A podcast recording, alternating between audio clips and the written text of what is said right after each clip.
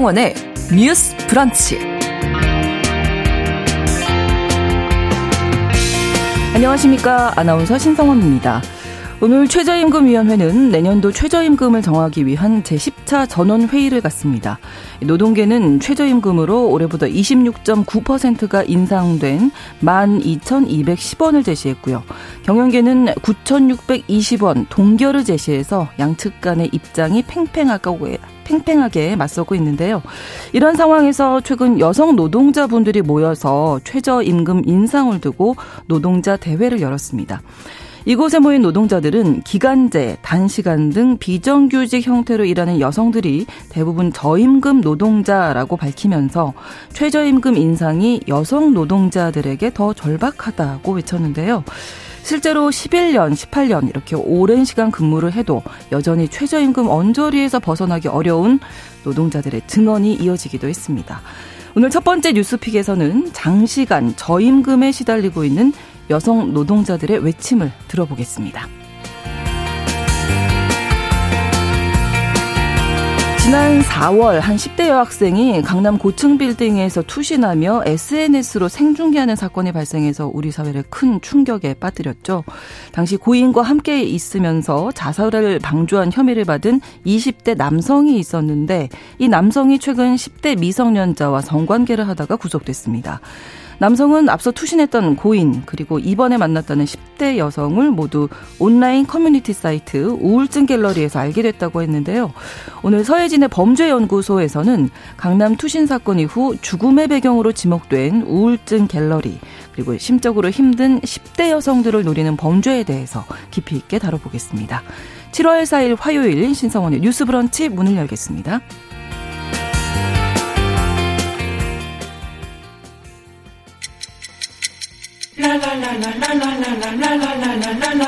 듣고 공감하고 진단합니다. 우리 사회를 바라보는 새로운 시선. 신성원의 뉴스 브런치 뉴스 픽. 뉴스 브런치 청취자 여러분과 함께 소통하며 만들어갑니다. 짧은 문자 50원, 긴 문자 100원이 드는 샵 9730, 우물정 9730번으로 의견 보내실 수 있고요. 또 라디오와 콩 앱으로도 많이 참여해 주시기 바랍니다. 화요일의 뉴스픽은 한겨레 신문 박다해 기자, 조성실 시사평론가 두 분과 함께합니다. 어서 오세요. 네, 안녕하세요. 네, 반갑습니다. 네, 자 오늘 최저임금위원회 제 10차 전원 회의를 엽니다. 오늘 첫 번째 뉴스픽에서 그래서 장시간 저임금 노동을 하고 있는 여성 노동자들에 대한 이야기 나눠볼 텐데요. 일단 먼저 이 전원 회의 지금 뭐 워낙 차이가 좀 커서 네 맞습니다. 어떻게 될지 약측의 입장 한번 정리해 주실까요? 네 오늘 오후에 이제 정부 세종청사에서 이제 최저임금위원회 제 10차 전원 회의가 열릴 예정이고요. 네. 지금 노동계 쪽은 올해보다 한 26.9% 정도 오른 12,210원으로 하자라고 이제 처음 제시를 한 상태고요. 이제 경영계 쪽은 올해 그 최저임금이 9,620원이거든요. 네. 근데 이거를 그대로 유지하자라고 음, 해서 네, 네. 말씀하신 대로 간극이 조금 큰 상황이고 그러다 보니 사실 이미 사실 임금 이거 논의 시한은 지났어요. 근데 지난 상태라서 오늘 중으로 좀 수정안을 제출하고 양쪽이 좀 접점을 찾아가는 방식으로 좀 논의가 되지 않을까 싶기는 합니다. 네. 이게 그 제가 어제 편의점에서 그 계란을 사다가 깜짝 놀랐는데 계란 두 개그 음. 반숙란 그게 네. 2,200원인 거예요. 어, 그래서 너무 놀라가지고 하나... 다시 여쭤봤거든요. 2,200원이 맞나요? 이렇게 여쭤봤는데 사실 물가가 지금 어. 너무 많이 오른 상태잖아요. 그리고 이제 어 어제 그 오세훈 서울시장 취임 1주년 간담회에서도 한번 얘기가 나왔는데 아마 하반기에는 음. 서울시 같은 경우는 대중교통 요금도 오를 예정이거든요. 그래서 음. 버스 요금은 일단 한 300원 정도 오른다고 사실상 그 폭은 확정이 된 상태여서 네. 아마 이 체감하는 물가 상승률이 워낙 높다 보니까 그렇죠. 이렇게 가 노동계가 한 12,000원까지 올려라라고 했는데 음. 이게 사실 우리가 느끼는 사람들이 체감하는 또 이게 실질적으로 올랐다라고 느끼기는 조금 힘든 그런 음. 상황인데 또 반대편으로 이제 자영업자분들 입장에서는 네, 네. 처음 9,620원으로 오를 때 또 상당히 굉장히 부담스럽다. 아르바이트를 쓰지 않고 음. 저희 동네 편의점들 같은 경우도 보면은 아르바이트 쓰시기보다는 가족분들이 돌아서 이렇게 아, 하시거나 그러시더라고요. 네, 그래서 네. 좀 직접 일하시는 경우도 많고요. 그래서 음. 약간 이 간극을 어떻게 메워갈지 음. 이게 좀 쟁점이 될 것으로 보입니다. 특히 네. 관심 모으는 부분이 이제 만 원을 과연 넘길 네. 것이냐 하는 것인데 이게 뭐만 원이 상징하는 게 있으니까요. 근데 정부가 최저임금 가이드라인을 제시했다 이런 보도가 나왔더라고요. 네, 가이드라인이라고 하면 최저임금 결정을 위한 객관적인 기준이 합의됐나라고 생각하시는 분들도 계실 수 있을 텐데요. 네. 지금 논란이 되고 있는 가이드라인 같은 경우에는 이제 정부 고위 관계자 발이라는 취지의 언론 보도가 나가면서 논란이 된 겁니다. 네. 어, 요약하자면 여러 가지 물가 상승률이나 혹은 경제의 여러 가지 위험들 그리고 불안 요소들을 고려했을 때 올해의 최저임금 합의는 1만 원을 넘을 수 없을 것이다. 1만 원 미만에서 결정될 것이다라는 음, 네. 발언이 언론 보도를 통해서 나가게 됐습니다. 네. 이제 이걸 보고 사실 최저임금 결정 위원회에서 노동자 대표 구인과 그다음에 사측을 대표하는 사용자 측 구인 그리고 학계 구인 정도가 들어가서 그렇죠. 합의를 하게 되어 있거든요. 네. 그런데 여기에서 자율적으로 결정하지 않고 사실은 정부에서 정치적인 압력을 가한 것이 아니냐라면서 음. 좀 발, 반발이 일고 있는 상황이고요. 근데 이제 다만 이렇게 정부 혹은 여당에서 가이드라인을 제시했다라는 논란은 올해 네. 처음 나온 것은 아닙니다. 음. 이제 그 어, 이번 대통령이 취임하기 직전에 이제 인수위원회 당시에도 이제 총리의 최저임금 관련된 견해를 묻는 발언과 관련해서 아, 네. 그것이 영향을 주고 있다라는 좀 논란이 있었고요. 이전 정권에서도 좀 여러 번 반복됐던 이야기인데요. 네. 이것과 별개로 이제 최저임금 결정은 우리가 최저임금제를 운영해야 한다라는 원칙 관련해서는 헌법에 명시가 되어 있습니다. 그런데 그러면 최저임금 인상률이나 결정을 어떻게 할 것인가 에 대해서는 법률에 규정되어 있지 않고 위원회에 이제 재량이 음, 넘어가 있는 상황이거든요. 네. 그런데 또 처벌 기준은 있습니다. 음. 그래서 결국에 기준 이제 구성 요건이 무엇이냐를 결정해야 거기에 대한 3년 미만의 징역형을 받더라도 유의미한데 그렇죠. 이것을 위원회에다가 재량으로 넘겼다는 것은 사실은 기본권 침해의 요소가 있고 재형법정주의에 반한다는 취지로 이제 헌법 소원도 제기되어 있는 상황이거든요. 음, 네. 그래서 학계 측에서는 이제 뭐 우리 물가 상승률이라든지 경제 성장률 음. 그리고 취업률 이 세 개의 지표를 가지고 공식적으로 산술식을 합의해서 이제 이거를 정치적인 어떤 정권의 영향이나 이런 거로부터 좀 자 유롭게 매해 예측 가능하게 음. 설정을 해야 된다라는 논의도 계속적으로 있는 상황입니다. 네. 최저임금 놓고 아무튼 양측이 지금 팽팽하게 맞서고 있는 상황이기는 한데 네. 현장에서 이제 누구보다 최저임금 인상을 바라는 분들이 계시죠. 여성 노동자분들이 최근에 이제 모이셨어요. 네, 여러 가지 맞습니다. 이야기들을 하셨는데요. 네. 네요. 네. 네. 그 지난달 이제 말에 근데 사실 지난달 내내 좀 12,000원 네. 최저임금 많이 전해달라고 그렇죠. 시위를 여러 번 여셨고요. 네. 그리고 이게 왜왜 중요하냐면 일단은 현재 최저임금으로는 그 비혼 1인 가구가 한 달에 쓰는 생계비가 241만 원으로 이제 추산이 된다고 해요. 네. 근데 올해 최저임금 9,620원을 기준으로 한 달 동안 근무를 한다고 하면 월 201만 원을 받거든요. 그러니까 사실 이미 어. 최저임금 생활비를 못 맞추는 상황인 거죠. 음. 근데 특히 이게 여성 노동자에게 중요한 이유는 여성 노동자가 최저임금이 자신에게는 최고 임금인 경우에 사업장이 워낙 많기 때문입니다. 그래서 음. 이날 그런 노동자 대회에 나오신 분들도 보면은 뭐 청소 노동자분들도 계시고 콜센터 노동자분 계시고 네. 뭐 학교 비정규직 뭐 아니면은 사실 우리가 뭐 젊은 이제 여성 노동자 중에도 웹툰이나 웹소설 창작하시는 분들도 아, 네. 정말 일부 극소수의 웹툰 작가나 웹소설 작가는 많이 벌지만 네, 네, 대다수는 사실 최저임금도 안 되는 상황에서 음. 심지어 창작을 위한 어떤 활동을 하는 대다수는 무급 노동으로 그냥 음. 이렇게 받고 있는 상황 이런 음. 좀 상황들이 있다 보니까 이분들이 최저임금을 좀 올려달라 달라라고 말씀을 하셨고 네. 그 말인즉슨 한국이 사실 성별 임금 격차가 가장 큰 나라잖아요. 그렇죠. 근데 네. 그 성별 임금 격차가 큰 원인이 크게 보면 두 가지가 있는 것 같아요. 하나는 같은 사업장 안에서 음. 여성과 남성의 어떤 근속 연수가 차이가 나다 보니까 발생하는 성별 임금 격차가 있고 네. 또 하나는 아예 그냥 우리 업종 자체가 자체가 성별 분리가 돼 있는 거죠. 음. 그래서 이런 청소, 돌봄, 뭐 급식, 그렇죠. 마트 막 이런 여성 음.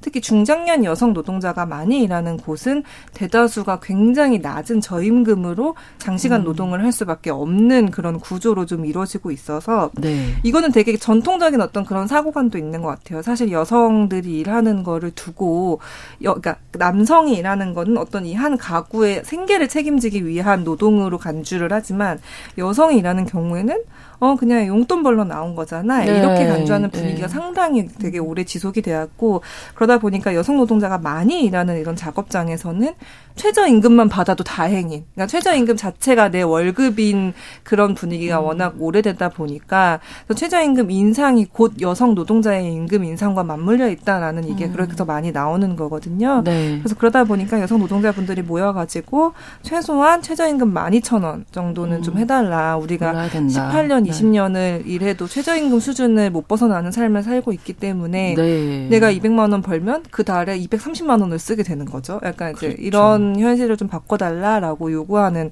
자리들이 계속 있었습니다. 그 임금 구조가 지금 이제 업종도 얘기를 해주셨는데 임금 음. 구조가 지금 어떻게 돼 있어서 이렇게 장기간 노동을 뭐 10년이 넘게 일하셨는데도 최저임금이라는 거는 네. 상식적으로 그래서 이 데이터를 보시면 조금 예상이 가능하실 텐데요. 음. 여성 노동자회와 전국 여성 노동조합이 이제 전국에 있는 여성 노동자들을 대상으로 설문조사를 진행한 결과가 있습니다. 네. 당신의 임금 인상에 가장 큰 영향을 미치는 한 가지 요인이 무엇인가라고 물었을 때 네. 말씀하신 호봉이나 근속이 사실은 객관적 기준이 될 것 같잖아요. 네, 네. 근데 그렇게 응답하신 분은 21.5%로 5명 중 1명에 불과했고요. 네. 승진은 안타깝게도 0.7%였습니다. 음. 아. 사실상 거의 기대는 안 하고 안 있다. 결과적으로 주어진다면 네, 이런 네, 거죠. 네. 그런데 그중에 72.1%는 최저임금 인상이라고 답을 했어요. 아. 그래서 이거를 슬로건으로 예전부터 때부터 좀 많이 외쳤던 건데 최저임금이 최고 임금이다라는 음. 슬로건이에요. 아, 예.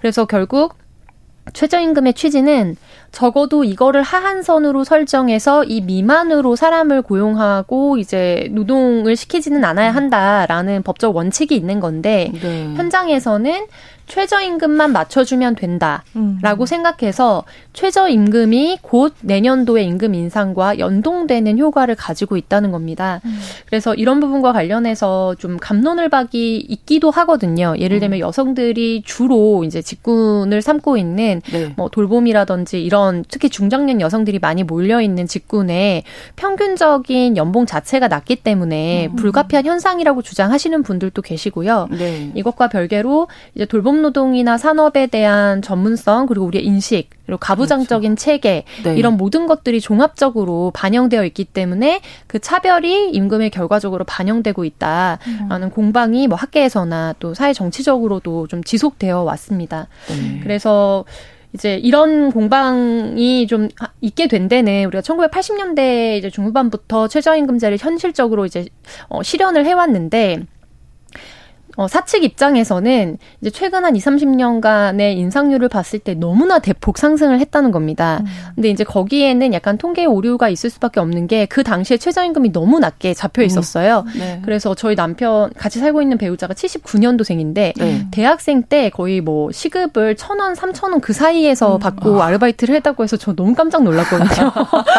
근데 7살 차이밖에 안 나는데도 어, 불구하고 네. 그래서 이제 불과 이제 2000년대 들어서면서 하면서 또 어떻게 보면 2010년도 이후에 음. 이제 생활임금에 준하게 최저임금을 음. 설정해야 된다는 논의들이 좀 있어 왔고 네. 그런 영향으로 상승률을 퍼센티지로 이제 환산을 했을 때는 음. 너무 급격한 인상이다. 이렇게 어떤 수치를 기준으로 해서 보느냐에 따라서 좀 음. 공방이 지속되고 있는 음. 상황입니다. 너무 놀라셨다는데 놀래고 아, 그런 시절이 천 원이요? 없었지. 이런 생각 저, 저도 한 3, 4천 원 받고 했던 것 같아요. 4천 원 정도 받았었던 아, 것 같거든요. 네. 2000년대 초 반에. 네, 맞아요. 네. 네. 초반도 아니죠. 중반 정도에 4천 원. 그래서 근데 어쨌든 여성 노동자들 같은 음. 경우에는 이제 뭐 저임금도 그렇죠. 그 고용의 형태도 네. 비정규직이 아무래도 네. 좀 많으시죠. 이게 지표로 나와 네. 있죠. 네, 네. 비정규직 비율이 상당히 절반 이상 높고요. 음. 근데 지난해 8월 기준으로 보면 사실 남성 정규직 노동자 같은 경우는 월 평균 399만 원을 벌어요. 근데 음.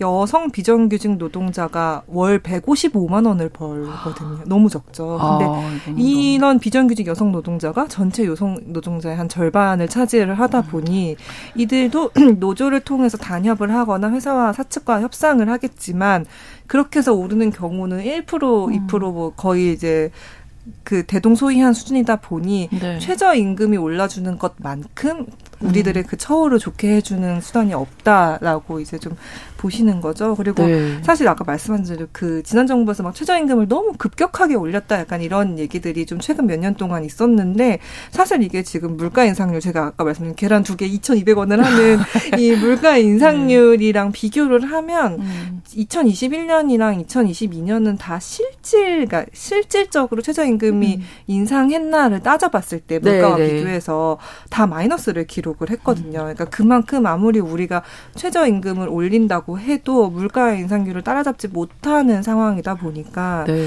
그래서 올해 좀 어떻게 나올지가 조금 더 기초가 그러네요. 주목되는 부분도 있는 것 같습니다. 네. 네. 그리고 고용 형태에서 좀 문제가 되고 있는 거는 음. 아무래도 단기 노동자들도 많고요. 음. 우리 프로그램에서 음. 여러 번 다뤘던 이제 학교 비정규직 노동자들 같은 경우에는 반학 방학 기간이 산입되어 있습니다. 그렇죠. 그래서 이 경우에는 또 임금의 공백이 발생하는 거예요. 음. 이제 그렇게 음. 봤을 때 사실 최저임금보다도 훨씬 준하지 못하는 음. 현실적 급여를 받고 있다는 점. 음. 그리고 두 번째로 최종적인 금액을 최저임금 수준에 맞추는 겁니다. 그런데 네. 복리후생비 명목으로 뭐 10만 원, 아. 15만 원 정도가 들어가면 네. 사실 보훈 임금의 경우에는 최저임금으로 준했을 때 위반하고 있는 음. 그런 사실상의 편법적인 조치들이 음. 현장에서 많이 이루어지고 있기 때문에 네. 이제 500여 명이 같이 참석하셨던 이번 여성 노동자 대회에서는 음. 이제 18년을 근속해서 일해도 그러니까요. 최저임금이 곧 나의 임금으로 결정되는 음. 이 업계의 현실에 대해서 좀 고발이 계속해서 이어졌고요. 또 이제 이게 생활 임금상 필요한 부분이 있는데 그것조차도 최저임금이 맞춰주지 못한다는 당위적이고 생활적인 음. 필요도 있지만 이거를 상대적인 지표로 봤을 때 우리 사회의 안정성의 문제도 발생할 수 있습니다. 예를 들면 200, 뭐, 예를 들면 40만 원 정도가 1인 가구가 생활하는데 필요한데 내가 220만 원에서 200만 원 정도만 얻을 수 있다면 한 달 동안 열심히 일을 해도 계속 마이너스가 20만 원 정도 생기는 거잖아요. 그렇죠. 그런데 네. 차상위 계층이나 아예 아예 저소득층으로 편입됐을 때는 또 상대적으로 이제 사회적인 급여라든지 지원을 받을 수 있는 복지 혜택들이 생깁니다. 어. 그렇게 했을 때 노동에 대한 의욕이나 이런 부분들을 좀 상실시킬 수 있는 여지도 있기 때문에 그렇죠. 이 최저임금 수준을 음. 어떻게 결정할 것인지는 음. 이제 단순히 이것이 비용이 얼마가 올랐느냐뿐만 아니라 상대적인 음. 값과도 음. 이제 어떻게 보면 견주어서 봐야 할 수밖에 없는 지표라고 할 수 있겠습니다. 네, 7810번으로 대기업 하청업체 근무하는 분이라고 음. 올려주셨는데 최저임금이 하청업체의 월급입니다. 음. 음. 물가가 이렇게 오르는데 최저임금 음. 올라야 한다고 음. 말씀해 주셨어요. 음. 마찬가지로 이제 물가 때문에 그런 건데 김진애 님도 물가가 너무나 올라서 장 볼 때마다 깜짝깜짝 맞아요. 놀라신다고 네, 네. 실질적으로 우리가 피부로 느끼는 거잖아요. 맞아요. 근데 이 여성 노동자들의 이제 임금 형태에 대한 얘기 나누고 있는데 이게 구조적인 문제일까요? 왜, 왜 이런 걸까요? 단순한 업무라고 보는 걸까요? 네, 그런 네. 먼저 말씀하시겠어요? 아, 네. 좀 폄하되는 지점들이 네. 노동의 가치에 있고, 대해서 네.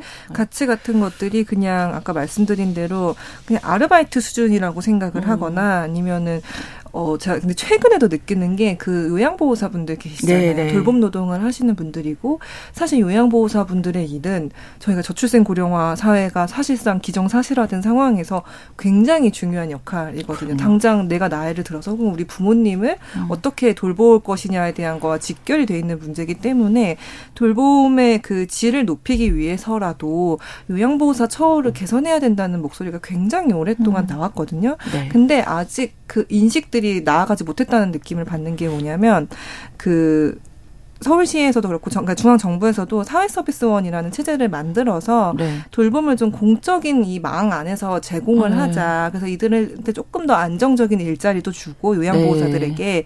그래서 조금 더 월급도 주고 조금 더 그러니까 그러면은 좀 더 좋은 서비스를 제공할 수 있게 음. 만들자라는 이제 얘기들이 나왔는데 아직 이거에 대해서는 학계에서도 논의가 조금 있기는 하나 최근에 이제 서울시 의회나 서울시 쪽에서 이제 서울시 사회서비스원에 대한 이제 그런 좀 제재를 하면서 얘기했던 게 네. 돌봄 노동자들이 이렇게 많은 월급을 받는 게 말이 되냐 약간 이런 식으로 얘기를 했어요. 근데 어.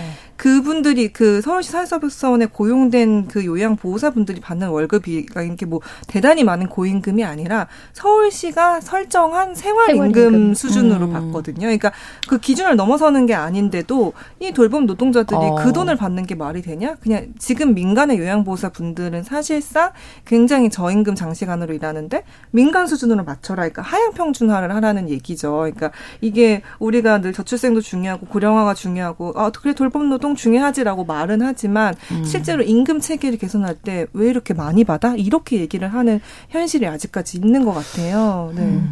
이거는 좀 세대별로 나눠 음. 보면 조금 더 명확하게 보일 것 같은데요. 그러니까 우리가 2000년대 초반 중반으로 해서 완벽한 교육 평등이 사실상 성별 간에 이루어졌다고 봅니다. 그래서 OECD 기준으로 했을 때 고등교육, 그러니까 우리나라로 치자면 대학교 진학률이 뭐 90%를 이미 넘어선 시점이었고 여성의 대학 진학률이 남성 을 넘어선 시점이 2000년대 초중반이기 때문에 이제 그래서 사실 82년생 김지영이라는 네. 서사가 상징성을 가졌던 거고요. 음. 그런데 그러면 이제 그거를 기점으로 봤을 때 그전에는 아무래도 집에서 자녀 교육을 할 때 남성보다 여성보다는 남자에게 더 많이 시켰기 때문에 음. 고 교, 고등교육을 받은 남성이 네. 상대적으로 네. 이제 보수가 높은 직군으로 갈 수 있는 경쟁력을 가지고 있다라는 부분 그리고 돌봄 노동자로서 중장년 여성들이 이제 비중이 많이 편입되어 있는 부분이 이제 네. 통계상 착시를 준다라고 주장하시는 분들이 계셨어요. 음. 근데 이 부분에 있어서는 방금 이제 기자님께서 지적해 주신 것처럼 우리가 돌봄 노동이나 이제 사회 필수 노동을 어떻게 바라보느냐라는 관점의 전환이 좀 필요한 부분인 네. 것 같고요. 우리는 돌봄 노동자라고 부르지만 이제 뭐 유럽이나 미국 같은 경우에는 특히 코로나 국면을 지나면서 이들에 대한 필수 인력이라는 표현을 사용해서 그렇죠. 네, 사회의 기본적인 어떤 시스템을 돌아가게 기여하고 있는 필수 인력에 대한 지원을 어떻게 할 것인가에 대한 생산적 논의들도 좀 이어졌거든요. 네. 이거 바라보는 관점에 문제가 있을 수 있겠고 다만 저는 이제 추가적으로 지적하고 싶은 부분은 어, 고등교육을 받았는데 음. 여성들이 이제 중간 세대라고 볼 수 있겠죠. 중간 소득을 중간 세대의 평균 임금도 왜 차이가 나고 있는가라고 봤을 때는 채용 부분에서의 차별과 그다음에 진급에서의 차별이 있을 수 있겠습니다. 그래서 우선 지금 대학 졸업하시는 분들 같은 경우에는 사실 10년 뒤엔 그런 일이 출생률의 이제 수치를 봤을 때 없을 것 같고요. 음. 다만 지금 이제 승진하면서 이제 고소득으로 올라갈 것으로 예상되었던 고학력 여성들의 경우에는 네. 이른바 M자 곡선이 선명하게 나타나는 음. 우리의 인구 구조가 있기 때문에 여성의 그 취득 취업률에서요. 네. 네 재고용이 어렵습니다. 그래서 음. 자기가 이미 기술을 가지고 있고 고등 지식을 이제 숙련도를 가지고 있는 분과로 다시 돌아가지 못하기 때문에 음. 결국에 재취업을 했을 때 갈 수 있는 허들이 그래도 내가 통과 가능한 곳이 지금 저임금, 음. 네, 음. 고 정말 노동밖에 없는 거거든요. 네. 이런 부분 그리고 이제 취업 단위에서 자연대나 이런 공대 가 요즘 굉장히 소득이 높잖아요. 네, 네. 그래서 남자들이 공대에 많이 가니까라고 주장하시는 분들이 또 계시지만 사실 어, 입학 인원과 그다음에 졸업 인원을 비교했을 때는 특히 자연대 같은 경우에는 여성이 상대적으로 약간 높게 나타나기도 음. 하거든요. 네네. 그런데 취업하고 5년 이후 지표를 봤을 때는 남성이 또 자리를 많이 잡습니다. 음. 이런 부분들이 종합적으로 반영돼서 여성의 평균 임금이 낮아질 수밖에 없다고 음. 볼수 있겠습니다. 네, 인식 변화가 정말 네. 중요하다는 네. 생각 네. 다시 한번 들게 되고요. 맞습니다. 최저임금 협상도 아마 치열하게 이제 진행이 될 음. 텐데. 음. 지금 여성 노동자분들이 이제 임금 인상, 최저임금 네. 이게 최저임금인 네. 네. 임금 인상이 될 수 있는 네. 그 방법이 마지노선이 음. 최저임금. 네. 잘 네. 돼야 될 텐데요. 맞습니다. 오늘 좀 합의 나 합의가 될 가능성도 있다고 보는 시각이 있어서 오늘 결론이 날 수도 음. 있긴 하거든요. 그래서 네. 이거는 추이를 좀 지켜봐야 될 것 같고 아마 사실 지금 저희가 얘기한 게 거의 또 수도권 기준이긴 해서 아마 지방으로 내려가면 월 200만 원도 못 받는 일자리가 음. 상당히 많고 네. 그게 또 청년 특히 청년 여성들이 자리 잡게 하는데 굉장히 큰 장벽으로 작용하고 있다고 알고 있거든요. 근데 음. 이렇게 저임금이 계속될 경우 또 문제가 보통 이제 투잡 쓰리잡을 뛰세요. 맞아요. 투잡 쓰리잡 뛰고 그렇죠. 쿠팡 다 뛰시고 막 이렇게 예. 하시는데 그거 갖고는 안 되니까. 안 되니까. 예. 그래서 이게 약간 되게 저 얼마 전에 그 한국이 노인 빈곤율이 가장 높잖아요. OECD 국가 중에. 근데 한국이 또 가장 많이 일하는 나라란 말이죠. 그래서 너무 비극적이라는 생각을 아, 했어요. 가장 많이 일하는데 노인 비 우리가 노인이 돼서도 계속 음. 빈곤한 이 나라로 산다는 가장 길게 게. 공부하고. 네. 그래서 네. 그러네요. 이 비효율이 어디서 발생하는 걸까? 그런 고민을 많이 했는데 네. 뭐 오늘 논의하시는 분들이 이런 점도 잘 고려를 해주시면 좋겠네요. 네. 음. 만원 이 어떻게 보세요? 넘을까요? 넘었으면 네. 좋겠어요. 네. 넘었으면 좋겠습니다. 넘기를 바랍니다. 네. 네. 뉴스 브런치 1부 마치고 2부에서 뉴스픽 계속 이어가겠습니다. 11시 30분부터 일부 지역에서는 해당 지역 방송 보내드립니다.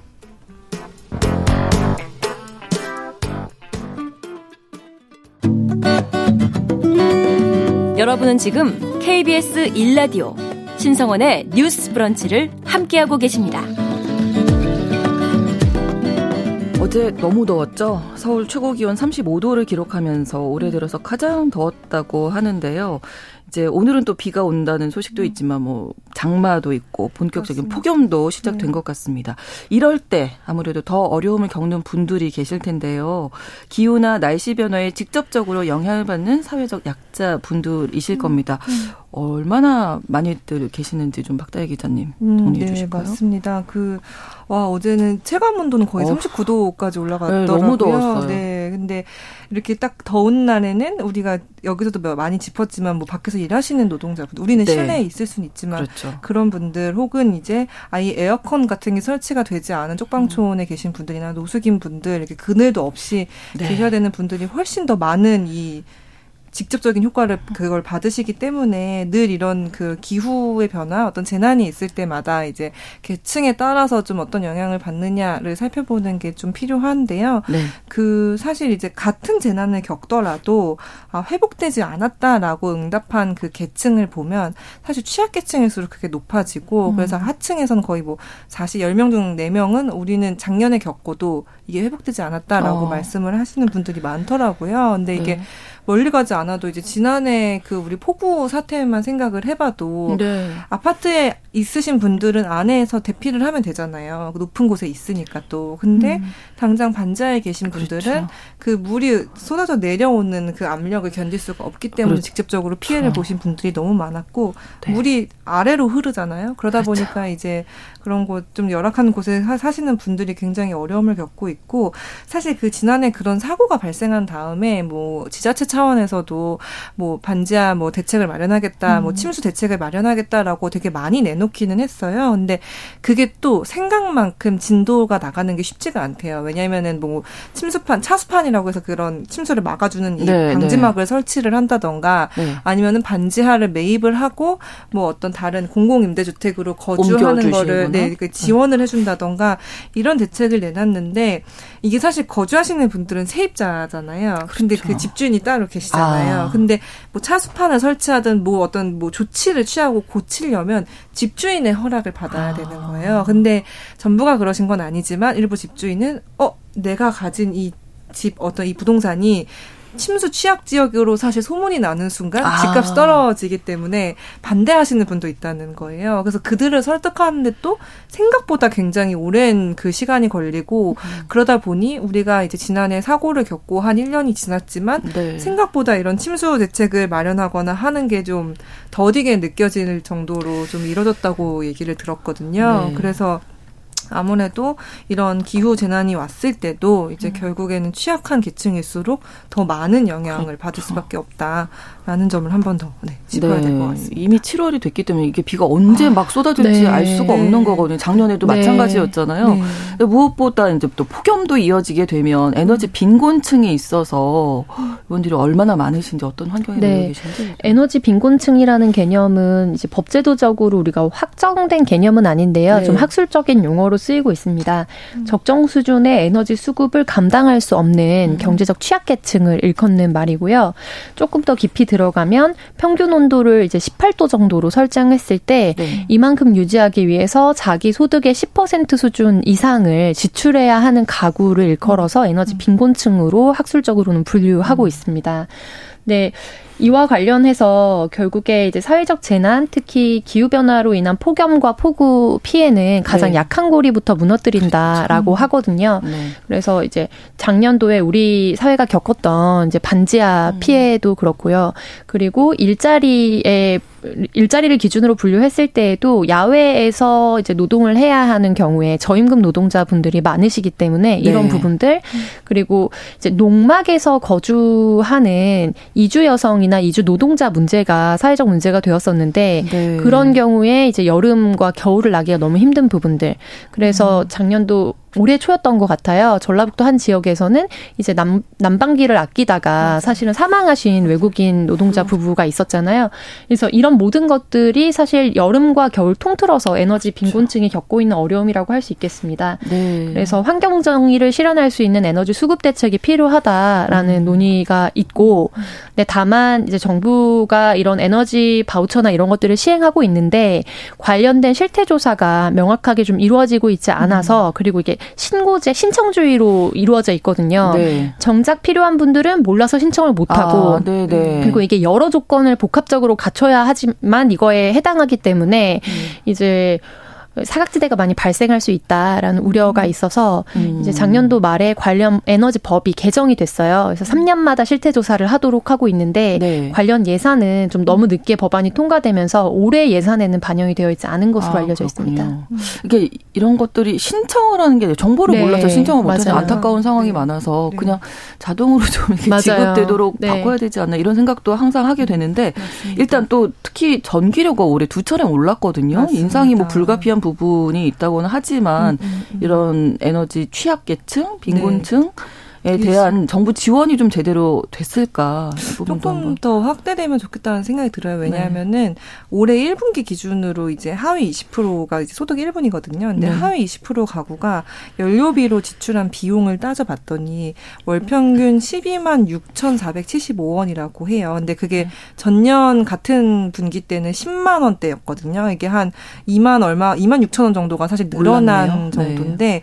이게 한 26% 정도 늘어난 수치 수치인데 같은 기간에 그 가장 상위 계층인 소득 5분위의 지출 증가율보다 훨씬 늘어났어요. 그러니까 음. 이게 똑같이 2만 6천 원이라고 해도 그 빈곤층에서 2만 6천 원이 다가오는 수치와 그 상위 계층에서 2만 6천 원이 다가오는 수치는 완전히 다르잖아요. 그리고 네.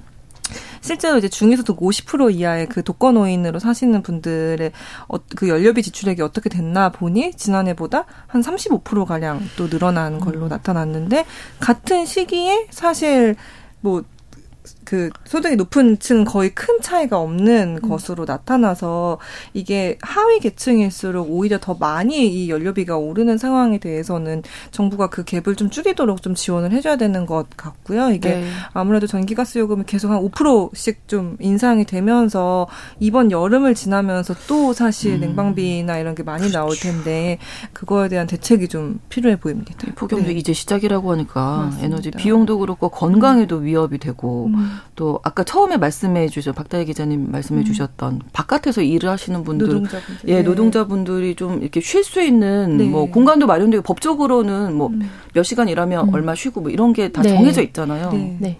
근데 이런 것들도 잘 지켜지고 있는지 음, 예, 우리가 한번 생각을 해 봐야 할 것 같고. 네, 휴게 음. 시간 및 휴게권에 대한 네. 관련 규정들이 있지만 현장에서는 이제 폭염특보가 내려졌을 때 네. 여러 가지 비용 문제가 사실 또 발생하기 때문에 원칙대로 쉴 수 있는 건설 노동자가 4명 중에 1명 정도에 음. 불과하다라는 이제 조사도 있는 상황입니다. 네. 그래서 이게 전체 소득 대비 에너지 원을 원에 이제 지출하는 비중이 얼마가 되느냐도 문제인데요. 음. 요즘에 에너지 절감 기술이 굉장히 많이 도입되고 있지 않습니까? 근데 그 기술이 사실 비용 비용을 지출해야 쓸수 음. 있는 거예요. 음. 그러면 주거의 형태와 주거의 질이 다른 만큼 그렇죠. 사실 조금만 난방에 신경 써도 따뜻하게 지낼 수 있는 음. 주거 공간에 거주하는 분들과 음. 워낙 주거의 질 자체가 낮기 때문에 사실 더워지면 더워질수록 여기로부터 자유로울 수 없고 더 많은 에너지를 써야 하는 이런 악순환이 음. 계속해서 반복되고 있는 겁니다. 네. 그래서 이런 부분들과 관련해서 가장 좀 필수적인 조치는 아까 진행자님께서 얘기하신 것처럼 이걸 신청주의에 귀하지 않고 음. 정말로 필요한 사람들의 분들에게 우리가 빅데이터를 이용해서 사실 시스템을 바꾸면 충분히 연동시킬 수 있거든요. 네네. 네. 그리고 이게 신청주의다 보니까 작년도에 380억 정도였던 것 같은데 예산이 음. 편성됐었는데 그 중에 150억, 200억 가량이 불용으로 네, 처리되면서 네. 150억 가량이 또 삭감이 됐어요. 올해 예산에는 아우, 너무 아까운데. 네, 그러니까 네. 매치만 잘 시켜주면 음. 정말로 필요한 사람들에게 쓰일 수 있는 예산이 네네. 네. 제대로 집행되지 못하고 있는 부분 이 부분에 대한 개선이 가장 음. 절실해 보입니다. 네, 음. 정책이 좀 촘촘히 마련돼야 되겠다. 있다 이런 생각 해보게 됩니다. 화요일에 뉴스픽 마무리하도록 하겠습니다. 한겨레 신문 박다혜 기자, 조성실 시사평론가 두 분과 함께했습니다. 고맙습니다. 감사합니다. 수고하셨습니다. 신성원의 뉴스 브런치는 여러분과 함께합니다. 짧은 문자 50원, 긴 문자 100원이들은 9730. 무료인 콩앱과 일라디오 유튜브를 통해 참여해주세요.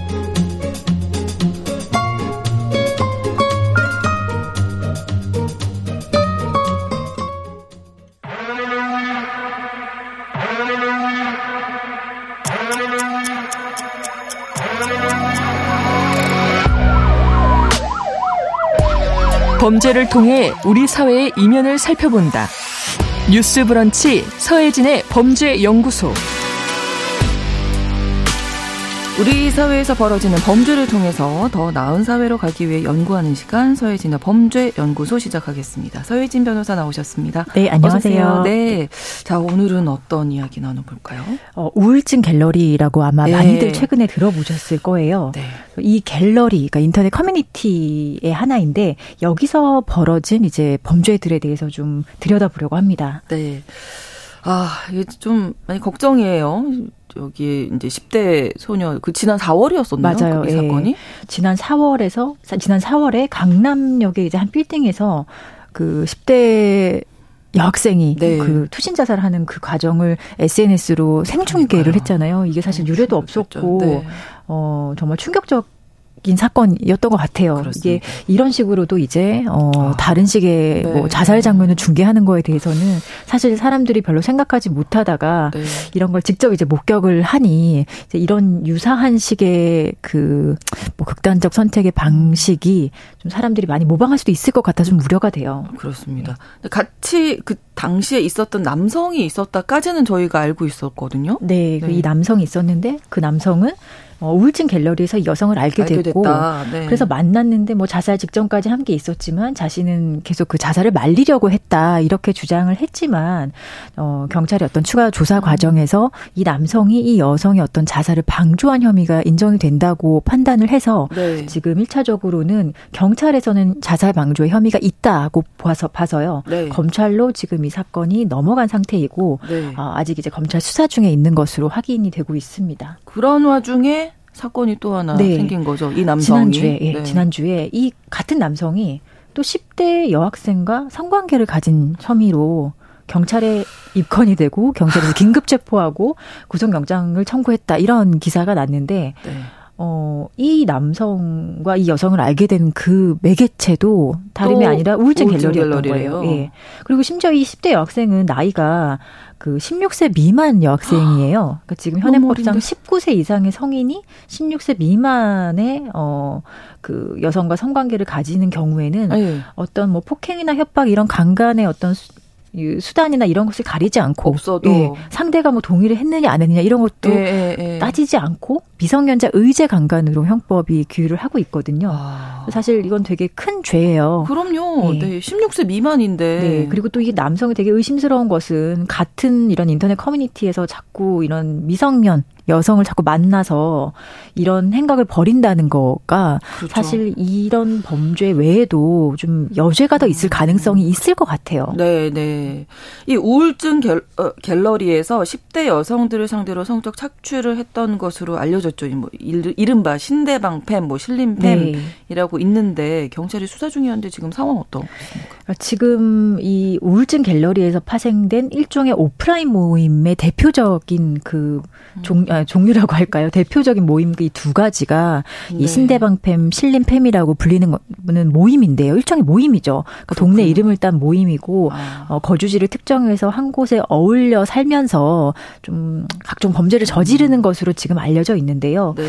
5월에는 어 2020년 초부터 2023년까지 실종 신고된 미성년자들을 이 신림팸 이 거주지에 머무르게 하고 집에 돌려보내지 않은 그런 혐의가 그런 혐의로 어이 신림팸의 남성 들이 조사를 받고 받았고요. 아. 그리고 그 중에 일부 남성들은 뭐 교제하던 미성년자를 협박하고 마약을 투약하기도 했고 또 뭐 미성년자 의제 강간 혐의를 받는 사람도 있다고 합니다. 그리고 그 신대방팸 거주지 여기에 네. 미성년자들을 자꾸 불러서 네. 폭행하고 협박하고 이런 혐의로 어 동작 경찰서에서 뭐 신대방팸 일명 네 어, 이런 네 명을 소환해서 조사했다라고 하고요. 그리고 신대방 신림팸 이런 햄 외에도요. 네. 이 우울증 갤러리를 매개로 한 범죄 피해 신고가 사실 과거에도 있었던 것 같은데 아. 집계가 되지 않았. 있었던 것 같고 네. 최근에는 이제 이 사건이 좀 보도가 되자 어 자신도 피해를 입었는데 어. 얘기하지 못했다는 피해자들이 어 경찰에 신고를 많이 하고 있는 것 같아요. 얼마나 하고 있는지 모르겠지만 최근에도 네. 기사가 난 것이 음 우울증 갤러리에서 만난 복수의 성인 남성으로부터 수차례 성관계를 강요받았다라는 아. 어떤 여성의 피해 신고가 있었어요. 네.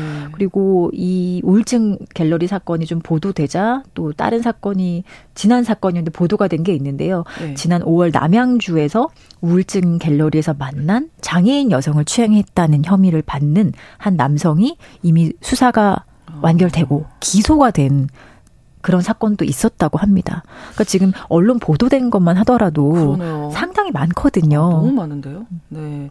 그러니까 처음에 말씀해 주셨던 그, 그 강남 투신 사건 이후에 저희도 뭐 방송하면서 이 갤러리가 문제 아닌가. 네. 우울증 갤러리 좀 차단해야 하지 않은가 뭐 이런 얘기도 한 적이 있었는데 지금도 유지되고 있는 건가요? 네. 뭐 이렇게 차단, 강제적인 차단은 하지는 않았어요. 네. 근데 우울증 갤러리가 사실은 그 뭐 DC 인사 인사이드의 여러 이제 갤러리 중에 하나이고 그냥 뭐 친목 행복이나 서로 뭐 음. 우울감을 느끼는 사람 또는 우울증을 음. 가진 사람들이 뭐 평범한 뭐 자신들만의 어떤 감정, 네, 일상 이런 네. 거를 공유하기 위해 만든 어떤 친목 모임이잖아요.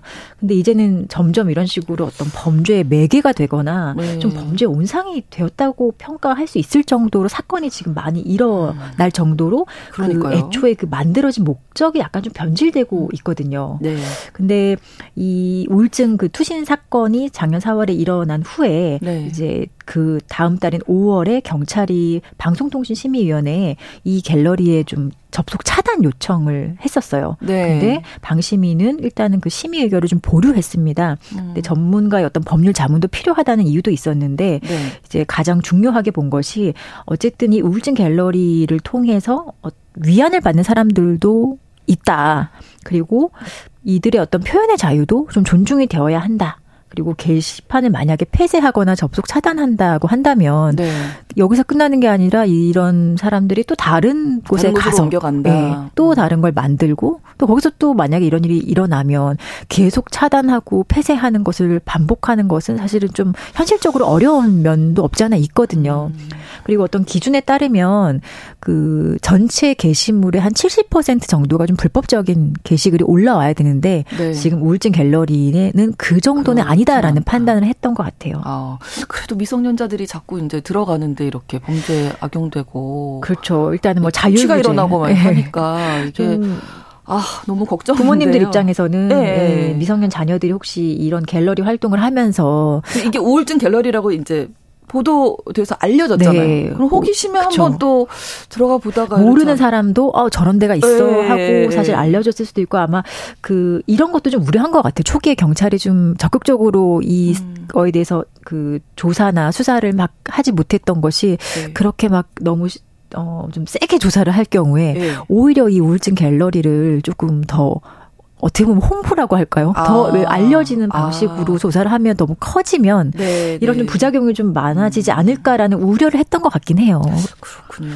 아무튼 이 우울증 갤러리에서뿐만 아니라 우울감을 느끼거나 좀 이렇게 심적으로 좀 취약한 특히 10대 여성들을 타겟으로 한 성범죄가 또 어떻게 보면 요즘에 좀 새로운 유형 처럼 맞아요. 있는 게 네. 아닌가 이런 생각이 좀 들어요. 그루밍 성범죄 네, 또는 네, 뭐 네. 온라인 그루밍 이렇게 얘기를 많이 하는데 네. 이 그루밍이라는 거에 그 특징이 처음에는 상당히 어떤 그 신뢰 관계 네. 내가 너를 믿어 그리고. 나를 믿을 수 있는 사람이 야 그리고 예를 그 과정에서 뭐 상담을 해줄게 아니면 네. 뭐 대화를 나눠줄게 예, 그렇게 막 네. 접근을 하고 네. 경우에 따라서는 접근할 때는 할 때 어 사람 뭐 또래 여자 여성인 것처럼 좀 사칭하는 경우도 있고 아. 아니면 피해 입은 게 있다 이러면은 경찰을 사칭하는 경우도 생각보다 많아요 아. 그런 식으로 좀 신뢰를 딱 쌓고 나서 그 다음에 이제 신 신뢰가 형성이 됐다라고 판단하면 그 어떤 그 신뢰 관계를 이용해서 범행 자신의 어떤 목적을 실행을 하는 건데 근데 이게 되게 나쁜 것이 범행 실행을 한 이후에도 지속적으로 어떤 성 착취나 다른 착취 범죄로 이어진다는데 문제가 있어요. 그렇죠. 왜냐하면 그루밍이라는 것 자체가 어떤 상대방을 심리적으로 지배하는 거기 때문에 어 범죄 피해가 일어났다고 한다면 거기서 끝나는 게 아니라 음. 사실상 일상을 상당히 지배하기도 하고 네. 피해에서 회복되지 못하도록 어 계속 어떤 심리적으로 교묘하게 음. 어 지배하기도 하고 아니면 협박하기도 하고 음. 다른 범행을 어 이 다른 범죄로 어, 이어지는 경우가 되게 많아서 네. 그게 좀이 그루밍 범죄의 특징이기도 하고 네. 가장 큰 문제이기도 해요. 아.